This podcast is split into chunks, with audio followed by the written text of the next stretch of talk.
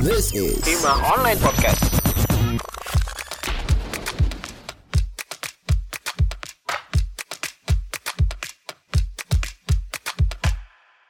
Hai, selamat datang di podcast Himah Berbicara.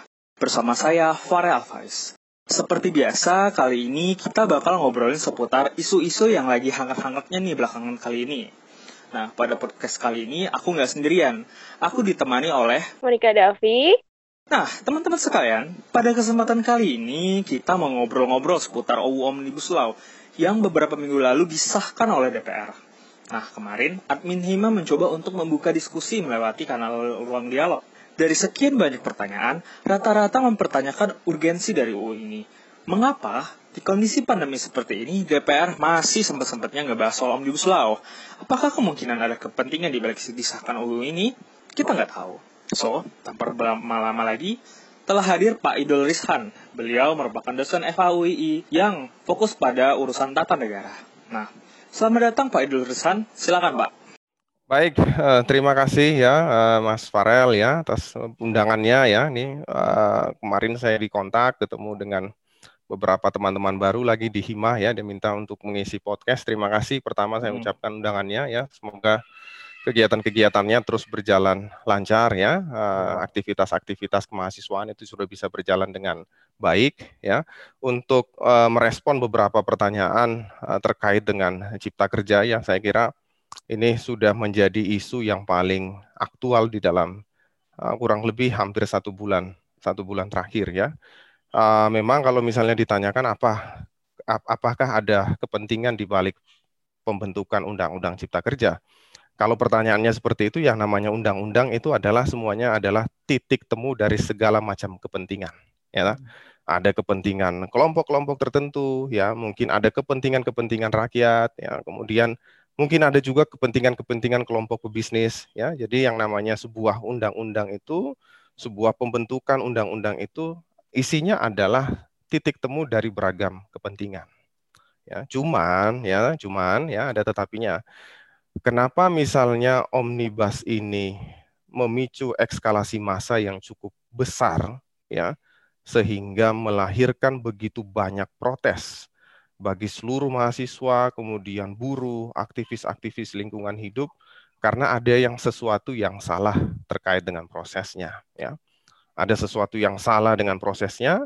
Kalau misalnya ada yang salah dengan prosesnya, maka dengan demikian akan mempengaruhi hasil dari uh, rancangan undang-undang yang telah disetujui dengan anggota DPR bersama dengan pemerintah kemarin. Ya, jadi yang namanya sebuah undang-undang ya, yang namanya sebuah undang-undang itu ada dua garis pokok besarnya ya. Yang pertama itu formil ya. Formil itu kalau kalau mahasiswa Fakultas Hukum kan biasanya tahu kalau formil itu dia berkaitan dengan proses pembentukan ya? Ada partisipasi publik, kemudian dengar pendapat dan seterusnya. Kalau misalnya uh, material berarti ada sesuatu yang salah dengan substansi undang-undangnya. Pasti ada yang salah. Nah, ketika misalnya ada protes yang melibatkan masa yang cukup besar, maka sederhana saja logikanya adalah ada sesuatu yang salah, baik dari segi proses maupun substansi. Kalau dia tidak salah, maka mungkin tidak ada yang bereaksi di di apa di di masyarakat, baik itu mahasiswa, buruh, seterusnya. Ya, jadi kalau misalnya misalnya dilihat dari fenomena kemarin memang ada sesuatu yang salah di sana baik dari segi proses maupun substansi dari undang-undang itu sendiri. Ya, pertama itu dulu sebagai pengantar. Kalau misalnya kita balik lagi ke masalah uh, substansi nih Pak, ya. kan UU ini kan sudah disahkan. Namun hmm. ketika disahkan itu ter, terdapat banyak revisi yang di mana awalnya ya. ada seribu halaman, ya. lalu turun lagi menjadi 9.000 hingga per 12 Oktober ini saya mencatat bahwasanya hmm. naskah final ini sudah berjumlah 1.035 halaman. Hmm. Nah, hasil UU terbaru ini kan merupakan dari revisi yang uh, dilakukan oleh anggota DPR. Nah, apakah ini tidak merusak substansi yang mereka bawakan gitu, Pak? Ya, ini yang sering kita sebut ya, itu yang disebut dengan cacat formil ya. Yep. Jadi kalau misalnya cacat formil berarti ada sesuatu yang salah dari proses pembentukannya. Ya. Jadi saya jelaskan dulu itu. Kalau misalnya orang mau membentuk undang-undang, pemerintah mau membentuk undang-undang kan lembaga yang terikat itu dua. Yang pertama presiden, ya toh, yang diwakili dengan menterinya, kemudian dengan DPR. Nah, ada lima tahapan, ya toh. Tahapan pertama itu mulai dari pengusulan, ya toh. Kemudian ada pembahasan, ya toh, di dalam undang-undang dasar kita itu. Kemudian ada yang namanya uh, persetujuan. Ya, persetujuan ini harus ditempuh antara pemerintah dan DPR ya Nah, yang tahap keempat itu adalah pengesahan. Yang sekarang sedang ditunggu-tunggu ini adalah pengesahan dari presiden. Ya Sekalipun presiden itu tidak mengesahkan, maka dalam waktu 30 hari itu undang-undang itu akan berlaku secara otomatis. Jadi tidak ada pengaruhnya presiden mau tanda tangan dengan tidak tanda tangan.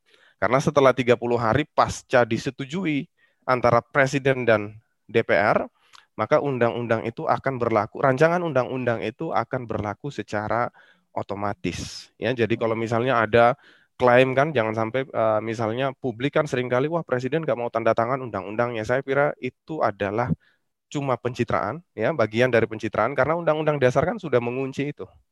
Bahwa kalau tidak ditandatangani dia tetap berlaku secara otomatis menjadi undang-undang. Nah, dalam proses pembentukan peraturan perundang-undangan yang baik itu memang yang namanya persetujuan ya, kalau sudah ditempuh persetujuan antara presiden dan DPR, maka tidak boleh ada lagi perubahan secara substansi dari pasal-pasal yang ada eh, di dalam Undang-Undang Cipta Kerja. Ya, hmm. sekalipun ada perubahan itu hanya boleh misalnya mengganti tipe, ada huruf yang keliru, ya sebelum dicetak itu harus diperbaiki.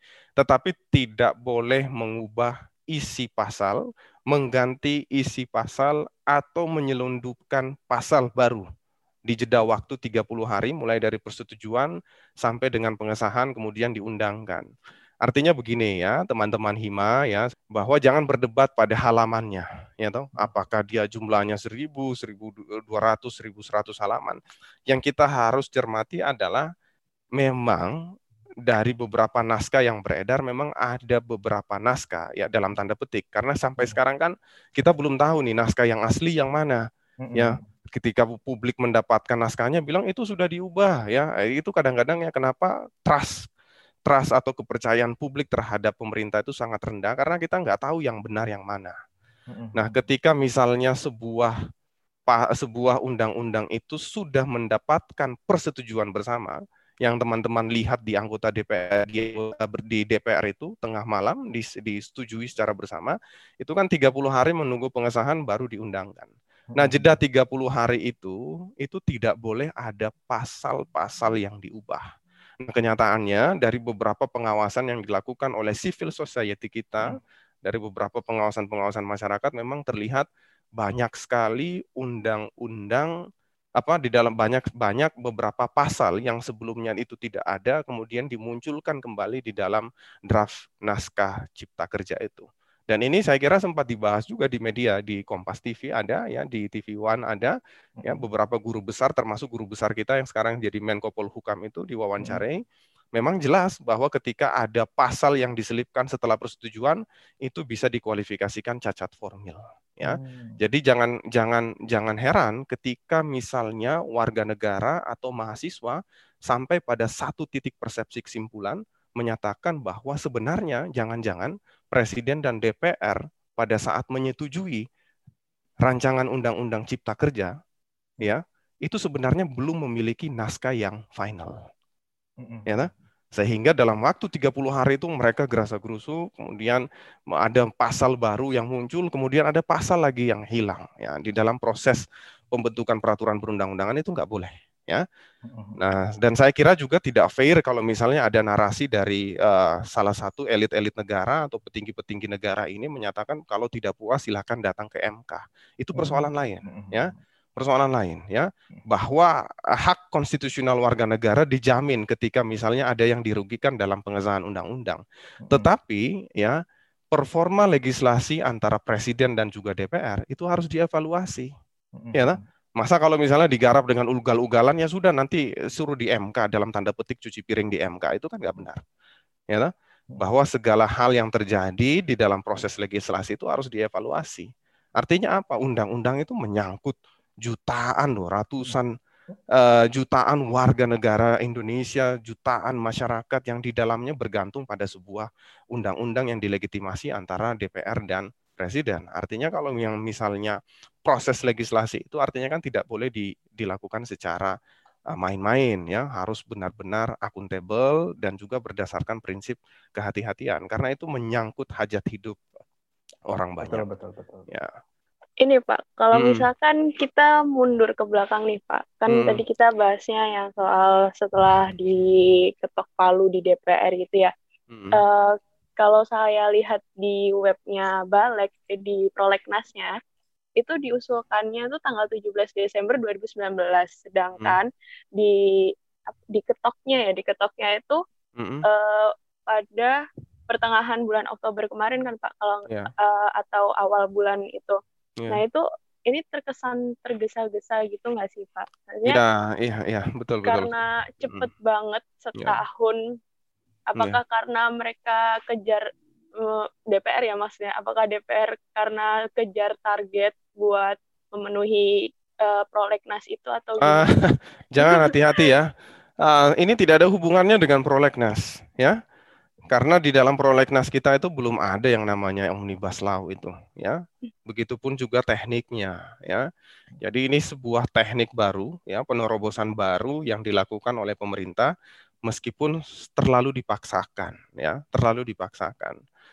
Omnibus itu kan memang uh, itu diambil dari istilah uh, salah satu nama uh, stasiun terminal di mana itu ya di salah satu Amerika Latin. Saya lupa apakah Kolombia apakah Venezuela ya. Prancis Om, apa ya Pak? Ya salah satu yeah. ada ya apakah uh, Amerika Latin atau Prancis.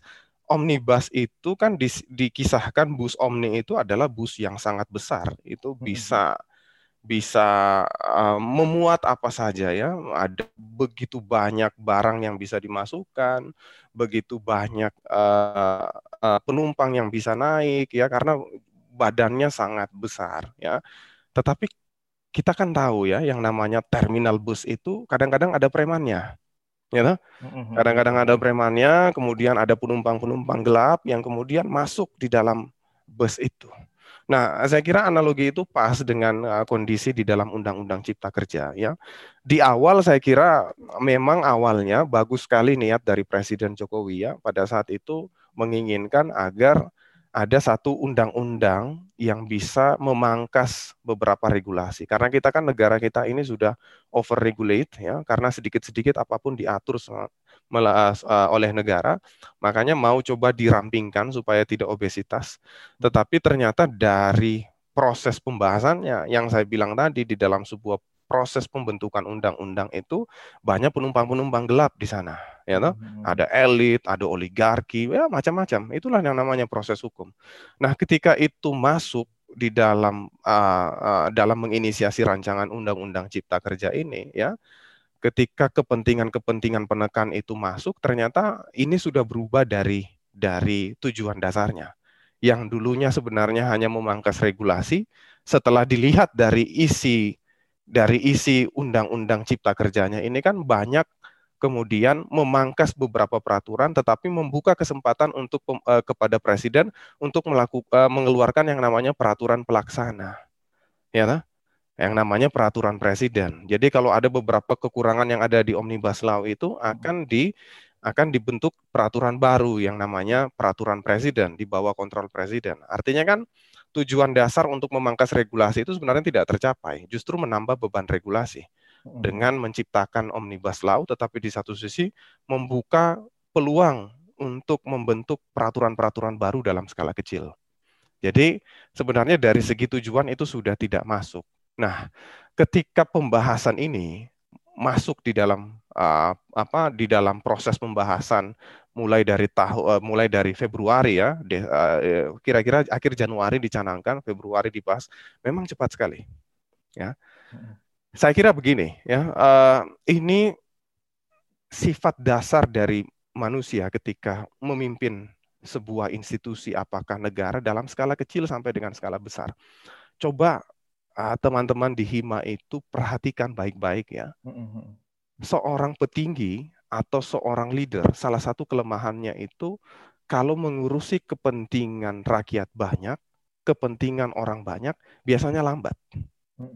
Tetapi ya, ini penyakitnya leadership ini. Tetapi kalau misalnya menyangkut kepentingannya sendiri, kepentingan elit-elit tertentu yang berada pada lingkaran kekuasaan, itu bisa cepat sekali diselesaikan. Ya, Nah, kita bisa misalnya melihat ya undang-undang penghapusan kekerasan seksual ya, misalnya, ya itu kan sudah digagas lama, tetapi uh, this is not interest. Tidak menarik bagi mereka. Tidak menarik. Ya, itu yang namanya uh, Farel ya. Kalau misalnya uh, teman-teman uh, belajar baca-baca beberapa info tentang penegakan hukum, itu yang dimaksud dengan kepentingan kekuasaan. Bahwa hukum itu lahir dari yang namanya determinasi kekuasaan. Ya, selama ini kan kita kenal hukum harus ditegakkan undang-undang, tapi di satu sisi ketika kita belajar hukum, nanti belajarnya nanti uh, ilmunya semakin ditingkatkan di postgraduate dan seterusnya, kita akan melihat hukum juga itu bisa menjadi ancaman.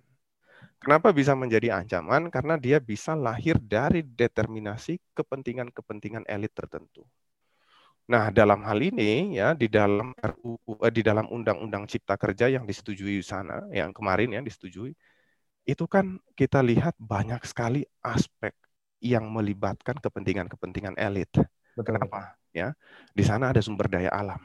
Hmm. Ya, Selain sumber daya alam, ada buruh. Ya, Jadi ini adalah kue yang cukup besar. Ya, kalau misalnya dikerjakan dengan cepat, justru akan memberikan dampak dan keuntungan kepada kelompok-kelompok tertentu. Berarti Pak, kalau gitu, is there any game changing itu Pak ketika UU ini disahkan gitu Pak? Ya. Apa yang bakal ya. berubah? Apa yang bakal berubah dari sisi mungkin dari masyarakat sendiri dan bagi ya. keuntungan ya. bagi elit itu sendiri Pak? Every law is about game changing. Ya, every law is about a game changing. Gak ada hukum tanpa yang namanya game changing itu. Karena dia adalah pertemuan dari kepentingan-kepentingan. Itulah yang disebut dengan laws, yang disebut dengan hukum. Uh, di prosesnya sangat cepat, ya maka jangan bingung dan jangan heran ketika undang-undang ini lebih memperlihatkan keberpihakannya kepada kelompok-kelompok elit tertentu. Siapa mereka? Oligarki. Kekuatan-kekuatan oligarki. Yang isinya itu cuma itu-itu saja sebenarnya orangnya. Bagian dari kelompok Orba, kemudian tetap terawat sampai di era reformasi. Uh, saya ingin balik lagi nih Pak ke yeah. dalam substansi-substansi yang ada dalam hmm. UU Ciptaker. Nah, hmm bagi saya yang uh, mendalami teknik industri, saya kan hmm. awam nih Pak dalam hmm. permasalahan UU Ciptaker. Namun saya ingin ngebahas satu beberapa di antara pasal yang bermasalah Pak. Hmm. Contohnya adalah pasal 77A yaitu hmm. RUU Cipta Kerja menambahkan pasal 77A yang memungkinkan peningkatan waktu kerja lembur untuk sektor tertentu. Yeah. Pengusaha dapat melakukan waktu kerja yang melebihi ketentuan. Nah, ini kan tentunya uh, membuat pekerja kita bekerja dalam waktu yang uh, Extra, tidak ya? semestinya ya? sehingga yeah. pekerja ini merasa pekerja bakal merasa lelah dong, dong yeah. Pak. Yeah. Nah, uh, apakah ini Nah, ini tentunya ini kan menjadi pasal bermasalah, Pak. Nah, ini hmm. bagaimana kita menghadapi pasal-pasal seperti ini, Pak? Ya, saya kira gini ya, kenapa buruh itu banyak melakukan aksi dan protes ya? di beberapa daerah ya karena salah satunya ya beberapa pengaturan pasal-pasal terkait buruh itu kan kedudukan buruh terhadap negara itu sangat lemah dan dan yang paling memprihatinkan lagi adalah kedudukan negara terhadap investor juga itu sangat lemah. Jadi buruh itu berada pada skala yang paling kecil, skala yang paling bawah di bawah negara yang seharusnya dia equal seperti ini karena yang namanya kedaulatan sovereignty itu ada di tangan rakyat ya. Maka dia kan kedudukannya harus seperti ini. Maka dengan adanya cipta kerja itu negara berada di uh, posisi yang secara hierarkis lebih tinggi terhadap buruh dan kemudian yang paling memprihatinkan kedudukan negara itu lebih rendah daripada korporasi daripada pebisnis ya jadi itu yang menyebabkan kenapa banyak uh, para tenaga-tenaga kerja ya turun melakukan aksi untuk memperjuangkan hak-haknya. Saya kira kalau untuk apa ya untuk uh, untuk memperbaiki beberapa pasal-pasal itu ada beberapa alternatif yang tersedia ya. Hmm. Alternatifnya yang pertama yaitu kalau misalnya mau dengan biaya ringan, tidak perlu berlarut-larut prosesnya ya, hmm.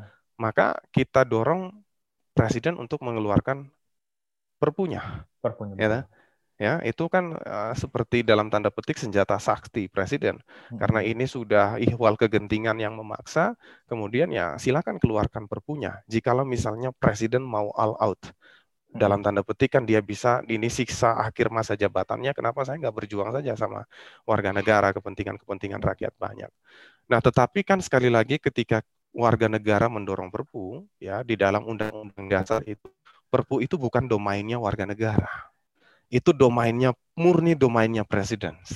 Ya. Jikalau misalnya dia mau keluarkan besok, mungkin besok bisa dia keluarkan, tetapi kalau menurutnya itu tidak perlu, maka tidak akan bisa keluar perpu itu. Jadi sekalipun misalnya publik datang mendorong untuk mengeluarkan perpu, itu menjadi hak subjektif presiden. Karena itu diatur di dalam sistem presidensial itu, presiden itu dalam mengeluarkan peraturan pemerintah pengganti undang-undang menjadi hak yang sifatnya sangat subjektif. Besok bangun pagi misalnya, presiden merasa memerlukan perpu, dia bisa tetapkan peraturan pemerintah pengganti undang-undang.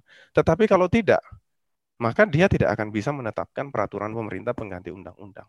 Gejala seperti ini kan ada pada uh, konteks undang-undang KPK yang hmm. dikerjakan satu tahun yang lalu yang juga hmm. sama saya kira ininya uh, apa uh, protes publiknya sama eskalasi masanya juga sama nah ketika pada saat itu kan ada harapan bahwa presiden akan mempertimbangkan perpu hmm. iya kan hmm. tetapi karena pertimbangan perpu itu presiden merasa itu tidak perlu akhirnya perpu itu tidak jadi dikeluarkan ya saya kira kondisinya mungkin hampir sama dengan sekarang sekalipun opsi itu ada itu belum tentu dikeluarkan oleh presiden.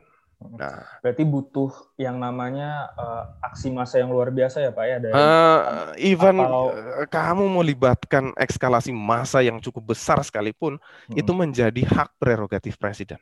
Hmm, Dan kita tidak bisa masuk di sana. Ya, sekalipun misalnya yang undang-undang KPK kan memakan korban, ada mahasiswa yang meninggal. Hmm, ya kan? Tetapi presiden menganggap itu tidak tidak terlalu genting ya? Nah sebaliknya mungkin ada hal-hal yang tidak genting, yang tidak semestinya tidak menjadi urgent, presiden mengeluarkan perpu. Itulah yang dimaksud dengan hak subjektif. Ya? Jadi itu bukan domain kita. Sekalipun kita mendorong presiden, uh, ya dengan sisa masa jabatannya, anda bisa keluarkan ini, Mr. Presiden, keluarkan apa perpunya agar kondisinya akan kembali normal. Tetapi saya kira itu bukan menjadi wewenang kita, bukan menjadi domainnya publik. Nah, jalan satu-satunya adalah menguji Undang-Undang Cipta Kerja ini ke Mahkamah Konstitusi, ya. Tetapi dengan catatan begini, ya, ini supaya tidak keliru dan misleading di masyarakat, hmm. bahwa segala hal itu harus diselesaikan di di Mahkamah Konstitusi, ya. Ya, itu soal prosedur formil yang disediakan ya bahwa undang-undang dasar itu sudah menyediakan yang namanya eh, kanal-kanal uh, jika misalnya ada salurannya. Kalau misalnya kita tidak puas, maka kita bisa ada keberatan dan kerugian konstitusional yang ditimbulkan, maka kita bisa mengujikan ke Mahkamah Konstitusi. Tetapi sekali lagi ya, itu bukan uh, tidak bisa disebut sebagai solusi yang bisa menjawab semuanya. Karena apa? Karena tanpa memperhatikan evaluasi terhadap performa legislasi antara presiden dan DPR, ya sama aja bohong. Ya, tak? maka besok jangan heran kalau misalnya ada undang-undang serupa juga yang disahkan dalam waktu yang kilat 9 hari ya. Undang-undang revisi undang-undang MK itu diselesaikan hanya 9 hari. Hanya isinya menambah masa jabatan hakim konstitusi yang sama sekali tidak substantif. Ya. Jadi sekalipun misalnya ada uh, jalur yang disediakan oleh uh, sistem ya tata negara yang disediakan oleh undang-undang dasar, tetapi presiden juga dengan DPR harus evaluasi dong, berbenah dong. Ya toh? Kan sudah terjadi pada revisi undang-undang KPK, kita udah ditipu nih dengan undang-undang KPK, tapi kemudian kenapa diulangi lagi pada undang-undang Minerba, diundangi lagi di dalam undang-undang apa eh, MK, kemudian diulangi lagi kembali dalam undang-undang Cipta Kerja. Saya kira gitu. Nah, soal judicial review-nya ini, Pak. Kalau hmm. nggak salah tuh sempat ada pasal yang bilang kalau misalkan hasil dari judicial review ini presiden maupun DPR itu uh, boleh untuk tidak melakukan apa ya membuat undang apa perpu itu tadi ya Pak kalau nggak salah. Gimana itu gimana? Ada, diulang. Ada pasal yang menyebutkan mm -hmm. uh, presiden atau DPR itu boleh untuk tidak membuat perpu gitu Pak. Itu benar nggak ya Pak? Bukan, bukan membuat bukan, perpu. Bukan membuat ya? Membuat perpu ya. Uh, misalnya begini ya. Uh, dalam hal misalnya sebenarnya pasal itu sudah tidak ada ya. Hmm. Sudah tidak oh, ada. itu ya. bukan ini ya, Pak. Ya. ya, ya bu, bukan bukan bukan bukan tidak, ya. bukan bukan hoax juga ya. Memang pasal itu sempat ada tetapi karena uh, kemudian seiring berjalan waktu dalam proses legislasi pasal itu kemudian hilang ya. Tetapi hmm. memang sempat ada bahwa ketika putusan di dalam Undang-Undang Cipta Kerja ini dibatalkan oleh MK, maka tidak harus presiden dan DPR itu mematuhi perintah putusan putusan MK. Ah iya. Ya. Terus itu uh, ya. kira-kira bisa menang lagi nggak sih Pak? Uh, kan dulu sempat yang apa judicial review-nya yang UU KPK itu kayaknya hmm. sempat kalah juga gitu ya. Enggak, enggak, belum, belum putusan. Oh, belum yang ya? undang-undang KPK itu belum putusan. Ya, kita menunggu saja. Ya, hmm. Ya, sementara masih diujikan yang di apa yang di yang di di undang-undang Cipta Kerja ya kita tunggu dulu sampai diberikan uh, pengesahan ya karena 30 hari dulu sampai menunggu 30 hari itu baru nomornya bisa didapatkan di dalam undang-undangnya ya kalau mau hmm. menguji undang-undang di MK itu harus diundangkan terlebih dahulu. Ini kan belum diundangkan, meskipun iya, sudah benar. disetujui. Hmm. Jadi harus menunggu 30 hari dulu. Nomornya sudah ada, maka terbuka peluang untuk menguji di Mahkamah Konstitusi. Berarti Pak, eh, katakanlah misalnya sudah eh, selesai 30 hari tersebut dan nomor itu hmm. sudah dikeluarkan. Ya. Nah, eh, untuk eh, melakukan judicial review ini, apakah memiliki kemungkinan yang kuat untuk eh, apa tidak jadi atau maksudnya untuk membatalkan UU Ciptaker ini, Pak? Apakah ada ya. kemungkinan seperti itu atau malah kita harus ya. cari alternatif lain? Ah, Oke, okay. begini ya. Uh, memang itu beberapa ada yang skeptis, ya. hmm. ya. Yang skeptis dalam artian karena di dalam uh, di dalam satu bulan sebelumnya revisi Undang-Undang MK itu kan isinya memperpanjang masa jabatan hakim konstitusi yang dari sifatnya 10 tahun sekarang diperpanjang maksimal hingga 15 tahun ya. Usia maksimal hakim konstitusi itu 70 tahun. Nah, ini sekali lagi ya memang sulit membuktikan itu ya. Ada ada dugaan ini menjadi tukar guling antara kepentingan politik pemerintah agar hakim-hakim di MK itu penafsirannya tidak bertentangan dengan kepentingan-kepentingan pemerintah ya. Hmm. Makanya hakim konstitusinya itu uh, masa jabatannya dinaikkan, ya. Hmm. Itu yang membuat uh, banyak masyarakat skeptis ketika harus diujikan ke Mahkamah Konstitusi. Karena sebelumnya Mahkamah Konstitusi sebelum Undang-Undang Cipta Kerja disahkan ini sudah diberikan bonus terlebih dahulu bahwa hakim-hakim itu bisa menjabat hingga 15 tahun ya. Hmm. Tetapi memang dalam lanskap keilmuan untuk membuktikan itu sulit sekali memang sulit. Sekalipun saya pun juga meyakini menduga ya, menduga. Hmm. Sekali lagi kita hanya bisa menduga bahwa mungkin saja ada tukar guling kepentingan antara lembaga peradilan dengan juga kepentingan pemerintah. Ya. Saya kira di berbagai negara mana pun gejala-gejala seperti ini selalu terjadi ya. Di Polandia pernah terjadi seperti ini. Di Hungaria pernah terjadi seperti ini ya. Dengan Omnibus Law? Enggak dengan bukan dengan UU Omnibus Law. Jadi begini ya, pada prinsipnya gini Farel ya. Di dalam studi kekuasaan kehakiman ya karena kebetulan saya ini meriset sebagian besar riwayat akademik saya di sektor hakim dan kekuasaan kehakiman ya di setiap negara mana pun ya ketika presiden itu memimpin dia mempunyai kecenderungan untuk mencoba mengontrol para hakim Ya.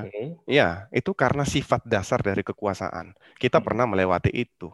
Demokrasi terpimpin di bawah Presiden Soekarno, dia intervensi peradilan terhadap putusan-putusan tertentu. Betul, betul, betul. Orde baru juga demikian di bawah Presiden Soeharto. Hakim-hakim dijadikan PNS agar hakim itu eh, putusannya bisa dikontrol dengan kepentingan-kepentingan politik pemerintah. Hmm. Itu hal yang lumrah sekali di mana-mana terjadi Ya, jadi bukan hanya di Indonesia, ya di di di apa di Hungaria itu seleksi hakim konstitusi terhadap pemenang presiden itu ditentukan bahwa pres, eh, hakim konstitusi itu ditambah jumlahnya menjadi lima.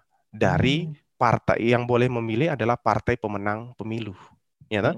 Nah kalau misalnya dipilih dari partai pemenang pemilu, dia akan berusaha untuk mengontrol putusan-putusan hakim dengan memasukkan lima hakim baru di Mahkamah Konstitusi yang dari jumlahnya pada saat itu uh, apa sembilan menjadi uh, apa dari jumlahnya sembi, uh, sembilan ganjil jadi lima belas. jadi lima belas ya. Ya ganjil itu kan karena putusan vonis di peradilan itu kan harus ditentukan dengan uh, jumlah suara yang bulat, mm-hmm. ya makanya jumlahnya selalu ganjil. Di, di selain di Hungaria, di Polandia juga terjadi seperti itu. Ya. Presiden mencoba mengontrol badan peradilan dengan cara apa? Apa seleksi hakim konstitusi ditentukan secara penuh oleh uh, presiden, ya mm-hmm. Artinya di Polandia, hakim-hakim yang lama itu dikocok ulang kemudian diganti dengan komposisi hakim yang baru. Itu salah satu tujuannya adalah trading influence memperdagangkan pengaruh kekuasaan agar para hakim itu tidak lagi bersikap independen dalam menjatuhkan putusan. Hmm. Ya. Nah, gejala ini hampir sama terjadi di setiap negara. Ya. Kenapa orang-orang bilang itu ada istilahnya demokrasi sliding back. Hmm. Jadi sebenarnya gejala ini terjadi secara mendunia, bukan hanya di Indonesia setiap hmm. negara-negara yang menggunakan demo prinsip apa Pak sistem politiknya demokrasi uh, selalu ada ancaman di 10 tahun eh, 20 tahun uh, pertama sejak menerapkan uh, sistem demokrasi. Kita hmm. kan mulai dari 99. Jadi 20 hmm. tahun kita dapat ancaman-ancaman ya, kita hmm. dapat uh, apa gejala-gejala regresi, kemunduran dan seterusnya. Saya kira semua negara itu hampir mengalami fase yang sama. Nah, terkait dengan MK begitu ya di MK itu kita tidak tahu apa kepentingan politik pemerintah menambah usia jabatan hakim itu. Nah, kalau Oh, berarti sebentar Pak, berarti apa yang ada di negara contoh-contoh yang Bapak sampaikan di negara-negara tersebut ya, mm -hmm. penambahan hakim lalu mm -hmm. dan seterusnya. Yeah. Itu di Indonesia sendiri bukan dalam bentuk penambahan hakim tetapi lebih ke penambahan kayak masa jabatan. Masa jabatan seperti ya, itu ya. Betul, ya. Oke. Okay. Ya, jadi itu kan memberikan apa ya eh, sedikit akan sedikit banyaknya ya kita berharap sembilan hakim itu tidak terpengaruh ya tidak terpengaruh harapannya ya. Kalau hukum itu kita kan ada harapan bahwa mereka tidak terpengaruh tetap independen. Tetapi kan jangan sampai eh, penambahan masa jabatan ini mempengaruhi uh, kemerdekaan hakim ketika memutus sebuah putusan apalagi perkara-perkara penting dan strategis Ya, itu yang kita khawatirkan. Sekalipun misalnya itu sangat sulit sekali dibuktikan karena kan ketika menjatuhkan putusan ada preferensi hakim di sana, ada wilayah hmm. keyakinan independensi hakim yang sangat sulit dibuktikan. Tetapi gejala-gejala seperti ini itu banyak sekali terjadi di beberapa negara-negara yang menganut paham-paham demokrasi. Dan saya kira kita pernah, Orde Baru pernah, demokrasi terpimpin juga pernah. Berarti uh berarti kita saat ini ketika judicial review kita memang benar-benar mengandalkan hakim yang benar-benar betul eh, ya lurus ya pak ya dalam ya harusnya seperti itu harusnya uh, para hakim itu benar-benar independen ketika menguji hmm. undang-undang cipta kerja ini ya hmm. jangan sampai uh, begini saja sederhana saja besok kalau misalnya ke depan teman-teman uh, ada yang menjadi hakim dan ditunjuk dengan seorang presiden bisa enggak kita bisa bersikap independen terhadap perkara-perkara yang melibatkan kepentingan presiden? Saya kira namanya manusia biasa itu kan akan terpengaruh independensinya sehingga sangat terpengaruh pola pikirnya dan ketika memutus sebuah perkara juga bisa uh, berbeda dengan yang seharusnya ya. Nah, itu yang itu yang kita khawatirkan jangan sampai masa jabatan ini Eh, penambahan masa jabatan hakim MK mempengaruhi kualitas penafsiran para hakim ketika menguji Undang-Undang Cipta Kerja. Kan yang sekarang itu Undang-Undang Cipta uh, Undang-Undang MK juga kan sebenarnya sedang diuji di hmm. Mahkamah hmm. Konstitusi. Pemohonnya dari FH sendiri, dari PSHK, ya, yang menguji Undang-Undang MK. Jadi coba bayangkan ya, Undang-Undang MK diujikan ke MK, yang mengadili adalah hakim MK. Hakim MK ya. sendiri. Ya, dan hakim MK itu kepentingannya sendiri. Ya hmm. kan lucu kan? Makanya hmm, kenapa betul, kemarin revisi MK uh, uh, menolak ya menolak untuk dilakukan perubahan terhadap revisi Undang-Undang MK. Uh, teman-teman boleh baca artikel saya terakhir itu yang tentang itu saya tuliskan di di Tempo ya, mm-hmm. judulnya Perjudian Revisi Undang-Undang MK. Mm-hmm. Jadi di situ nanti teman-teman bisa melihat bagaimana sih sebenarnya pola-pola yang dilakukan oleh seorang presiden dalam mempengaruhi putusan-putusan peradilan. Salah satunya itu adalah mengutak-ngatik proses seleksi atau masa jabatan hakim uh, hakim hakim agung ataupun hakim konstitusi. Nah, tetapi begini ya Farel ya, apa pun itu terlepas dari segala macam sakwa sangka yang mungkin muncul, ya kita harus tetap optimis. Iya, optimis ya, bahwa sembilan hakim konstitusi itu masih berada dalam koridor yang tepat dan mampu melihat persoalan ini menjadi persoalan yang uh, yang betul-betul uh, melanggar beberapa norma-norma hukum kita, baik itu dari segi proses pembentukan undang-undang maupun dari segi material, ya material isinya terhadap undang-undang dasar. Itu yang terpenting. Ya, saya tidak bisa juga menyangkal bahwa sakma sangka itu muncul di berbagai narasi-narasi uh, uh, publik karena ya memang masuk akal. Memang masuk akal. Hmm, Sekalipun memang even sangat sulit untuk dibuktikan. Betul, betul, betul. Ya. betul. Uh, lalu Pak, uh, kita sudah membahas terkait itu. Nah, uh, kita juga sudah membahas terkait uh, apa sih yang membuat orang-orang itu tidak setuju terkait terkait omnibus law hmm. dengan UU Ciptakernya. Nah, hmm. saya ingin menanyakan terkait orang-orang yang uh, setuju terkait omnibus law ini, tapi bukan dari kalangan yang elit Pak, tapi kalangan yang mungkin ya bukan dari elit ya Pak ya. Hmm. Nah, lebih ke ini sih Pak. Apa alasan dan pertimbangan bagi yang setuju dengan omnibus law ini Pak? Uh, apakah mereka tidak melihat dari sisi negatifnya gitu Pak terhadap orang-orang yang uh, kondisi perekonomiannya ke bawah gitu Pak, menengah ke bawah? Gitu. Uh, ada beragam beragam faktor ya, ada beragam faktor. Yang pertama itu misalnya begini dari 1.300 pasal itu kan kita juga tidak bisa mengklaim bahwa itu semuanya salah, ya kan? Kita nggak bisa mengklaim kemudian melakukan justifikasi semuanya jelek. Mungkin saja ada yang bagus, ya tak? Mungkin saja ada yang bagus. Tetapi begini, satu hal ya, bahwa sebuah undang-undang kan tolak ukurnya yang saya bilang tadi dua jelas proses hmm. dan has eh, dan isinya. Isinya. Ya. Nah, ini kan prosesnya sudah menyalahi aturan. Sebagian akademisi yang melihat itu dan mendukung sebuah undang-undang cipta kerja, baik itu guru besar dan seterusnya, hanya tidak melihat sebuah proses, hanya melihat sebuah isi. Ya, toh? sekalipun saya mengakui mungkin di dalam beberapa kriteria tertentu mungkin ada yang baik, tetapi kan dari segi proses ini keliru gitu loh. Ya, dari segi proses trans, uh, transparansinya tidak dapat, partisipasi publiknya juga hilang, ya toh? Eh, kemudian juga dari segi waktunya digarap terlalu buru-buru dan tergesa-gesa. Dari segi dasar hukumnya juga nggak punya sebenarnya, ya. Jadi teknik omnibus ini kan sebenarnya tidak diatur di dalam undang-undang pembentukan peraturan perundang-undangan.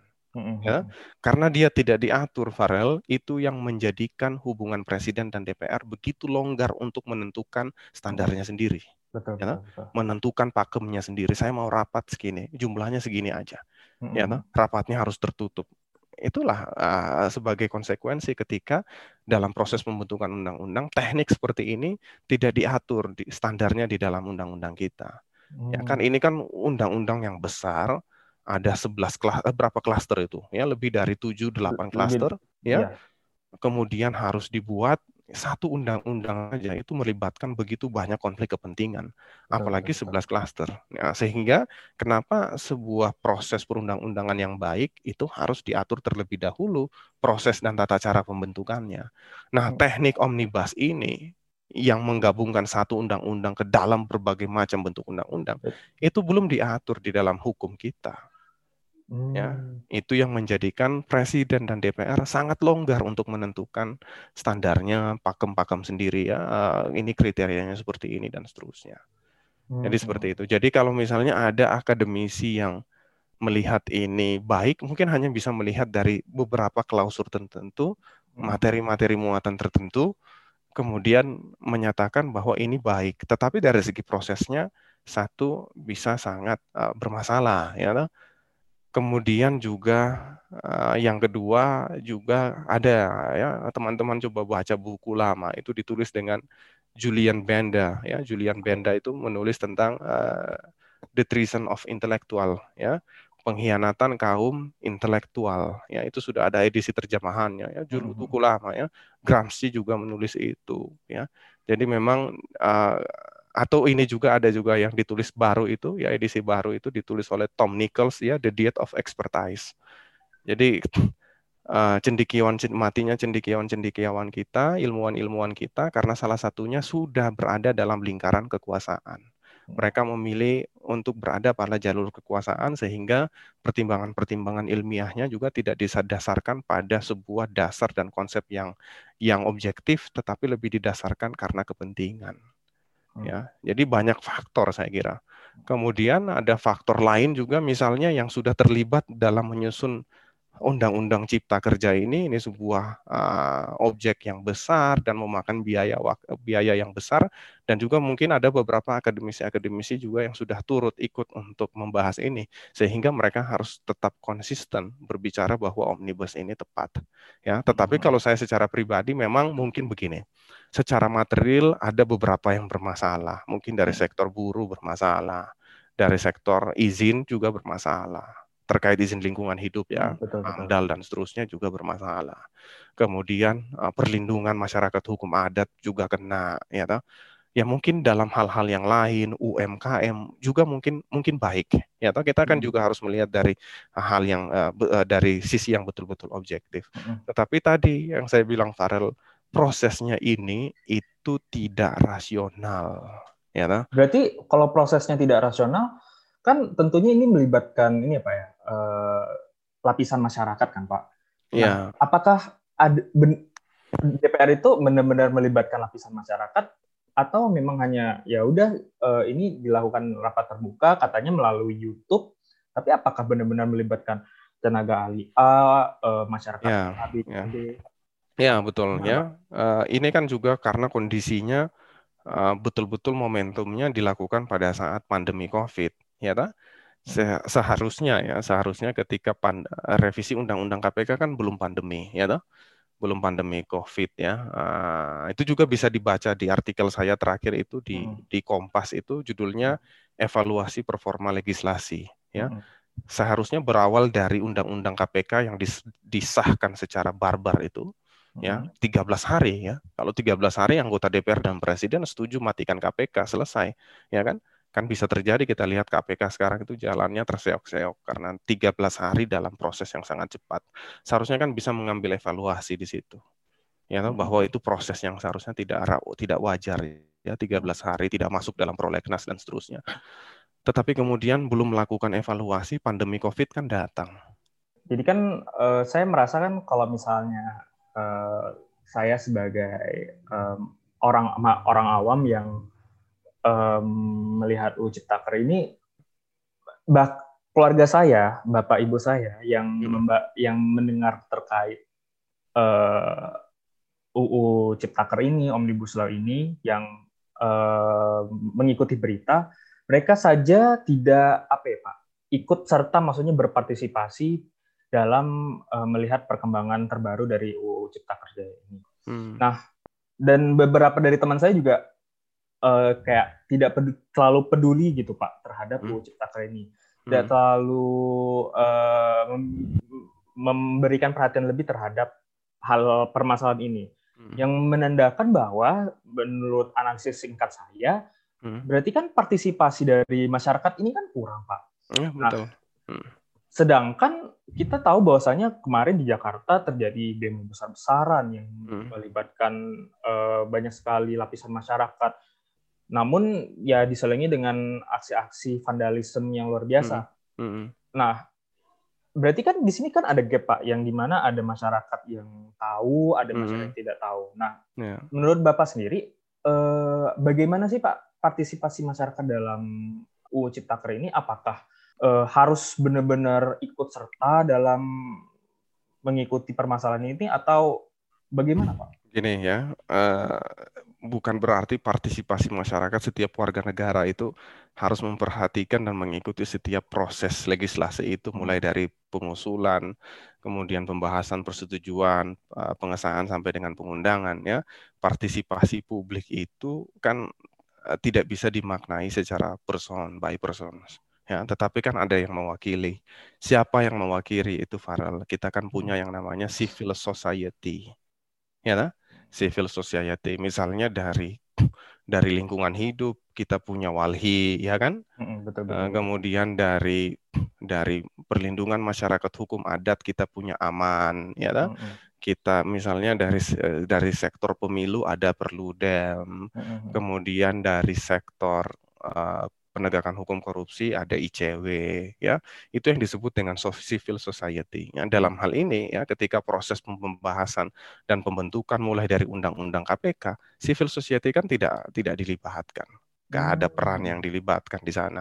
Buruh, ya, buruh hmm. yang terakhir itu buruh dilibatkan dalam pembahasan undang-undang cipta kerja, tetapi kan keinginan-keinginannya buruh itu tidak, tidak tertuang tidak ya. tersampaikan di dalam Undang-Undang Cipta Kerja. Yang diambil adalah bagan bahan apa dahan-dahan besarnya, tetapi ranting-rantingnya dilepas semua. Ya, keinginan-keinginan keinginan-keinginan detail yang lain yang diwakili oleh uh, Presiden Buruh itu justru merasa ditipu, merasa dihianati dan seterusnya. Itulah yang dimaksud dengan partisipasi publik. Mm -hmm. ya. Jadi jangan bayangkan partisipasi bahwa semua warga negara itu harus ikut in charge di dalam proses tidak. Ya. Kan ada kontrol publik melalui uh, organisasi masyarakat dan seterusnya. Terkait cacat formil tadi, Pak, hmm. uh, uh, saya mungkin uh, perspektifnya mungkin agak uh, agak bahaya ini Pak ya. ya. Kayak katakanlah saya ini adalah anggota TPR, di mana ini saat ini uh, undang apa yang mereka tengah lakukan ini sudah dalam masa cacat formil. Ya. Nah, apa yang mereka bakal anggota DPR ini lakukan agar mereka bisa dapat mengembalikan kepercayaan rakyat. Tapi mungkin sebenarnya agak susah sih Pak sebenarnya. Ya, ya. ya itu Tapi yang... apakah mereka ada cara gitu ad, ad, usaha? Soalnya begini Pak, hmm. saya kan juga nonton berbagai macam uh, media gitu kan Pak, hmm. uh, dari podcast, YouTube apa segala macam, yang di mana dari pihak-pihak dari kementerian bahkan hmm. kementerian dari yang di luar dari pekerjaannya kayak kominfo dan lain sebagainya itu hmm. seakan-akan eh, apa ya meminta untuk masyarakat percaya gitu terhadap UU Ciptaker ini. Ya masyarakat sudah sering ditipu soalnya. Iya. Ya. Apakah Kenapa itu merupakan bentuk dari mereka itu ingin mencoba mengembalikan hati para rakyat atau gimana? Ya, itu trust itu yang agak sulit ya. Jadi saat ini memang pemerintahan Joko Widodo khususnya di periode kedua bersama Wakil Presiden Ma'ruf Amin, salah satu kelemahannya itu dia tidak mendapatkan trust dari warga negara ya. Jadi berawal dari revisi Undang-Undang KPK ya karena revisi Undang-Undang KPK itu sudah dikebut dengan cara yang irasional dalam 13 hari ya. Coba saya kasih tahu begini ya, Farel ya, sekedar informasi ya kalau Presiden Jokowi mengubah melakukan perubahan terhadap revisi Undang-Undang KPK sebelum pemilihan presiden, itu saya yakin dia tidak akan menjadi seorang presiden. Hmm, ya, okay, okay. elektabilitasnya pasti turun betul, ketika betul. dia memperlemah KPK. Tetapi kan ini yang disebut dengan Lemdaxation namanya. Lemdaxation. Lemdaxation itu jadi di akhir-akhir masa pemerintahan presiden, di masa peralihan dari masa jabatan pertama dengan kedua, ya tak? Secara notabene presiden itu sudah terpilih, dia bisa menetapkan keputusan yang kontroversial. Mm-hmm. Kenapa? Karena hasil keputusan KPU sisa menunggu uh, seremonial, sisa menunggu penetapan mm-hmm. untuk dilantik sebagai presiden terpilih pada periode kedua. Ini yang sering dilakukan ya toh? Yang kemarin di 2014 itu ketika mau beralih Presiden Jokowi ke pres, eh, Presiden SBY ke Presiden SBY ke Jokowi. Ya. Hmm. Presiden SBY juga di masa peralihan ketika masa jabatannya sudah mau habis kan dia menetapkan sebuah undang-undang yang tidak pro terhadap kepentingan rakyat dengan mengubah pemilihan pemilihan kepala daerah dari yang pemilihan langsung ke pemilihan melalui DPRD. Tetapi kan kemudian uh, ada ada apa ya ada trust recovery dari warga negara ketika dia mengeluarkan perpu. Bahwa saya mengaku salah bahwa memang ini keliru maka saya pulihkan melalui perpu. Dan kemudian perpunya SBY keluar kemudian mengembalikan pilkada ini secara langsung. Makanya nanti pilkada tetap dipilih secara langsung Nah, ini yang menjadi persoalan di eranya eh, khususnya di periode kedua revisi undang-undang KPK pada saat itu diubah ketika masa peralihan yang di mana putusan terhadap pemenang presiden di periode kedua itu sudah ditentukan. Kemudian di sisa masa jabatan itu presiden melakukan perubahan drastis dengan memperlemah KPK. Warga ya, negara warga negara merasa dikecewakan, sebagian merasa ditipu bahwa hmm. janjinya dulu mau memperkuat KPK, tetapi ternyata kenyataannya eh, tidak demikian. Kemudian revisi undang-undang KPK itu ditetapkan dalam waktu 13 hari, kemudian menimbulkan public distrust yang cukup besar. Betul, betul, betul. Ya, ketika public distrust itu muncul, wah ini berimplikasi banyak. Sehingga mau melakukan klarifikasi di podcastnya Deddy Corbuzier pun orang ya. tidak percaya. Betul, ya. betul, betul. Karena ya tadi orang sudah tidak, udah kehilangan trust. Ya. ya. Nah, saya kira untuk memperbaiki trust itu, bagaimana cara memulihkan kepercayaan atau yang biasa disebut dengan trust recovery itu, trust recovery. maka uh, presiden bisa mengeluarkan perpunya. Ya, ya, Pak? Ya, betul. Ya, keluarkan aja perpunya. Betul. Nah, selesai bahwa kita masih punya harapan dan masih percaya dengan pemerintahan ini bahwa hmm. memang pemerintah memang uh, terlihat apa jelas keberpihakannya terhadap kelompok-kelompok masyarakat rentan. Saya kira begitu. Uh, sebelum saya masuk ke pertanyaan terakhir ya Pak. Ya. Bagaimana Bapak melihat tadi kan kita ngomongin tentang kepercayaan ya Pak ya. Ya. Bagaimana Bapak melihat akan kepercayaan terhadap pemerintah itu sendiri, Pak? Hmm. Apalagi nantinya katakanlah UU ini nanti benar-benar katakanlah kemungkinan untuk uh, presiden uh, meng mengeluarkan perpu itu tidak ada.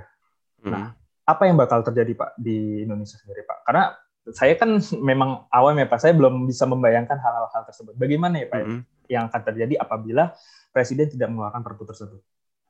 Ya, kalau presiden tidak mengeluarkan perpu ya eh, tetap kita harus mengujinya di Mahkamah Konstitusi. Hmm. Itu jalur konstitusional yang sudah disediakan. Kalau misalnya itu per... tidak tidak berhasil gitu Pak untuk ibaratnya menggagalkan dalam tanda kutip. Uh, jangan berpikir sejauh itu. Oh, ya. Okay.